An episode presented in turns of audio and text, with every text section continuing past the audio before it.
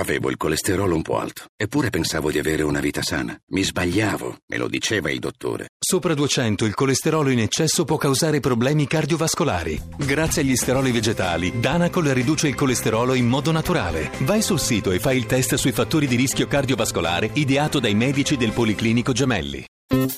La radio ne parla. Buongiorno, sono Amedio Dordi, sono geologo.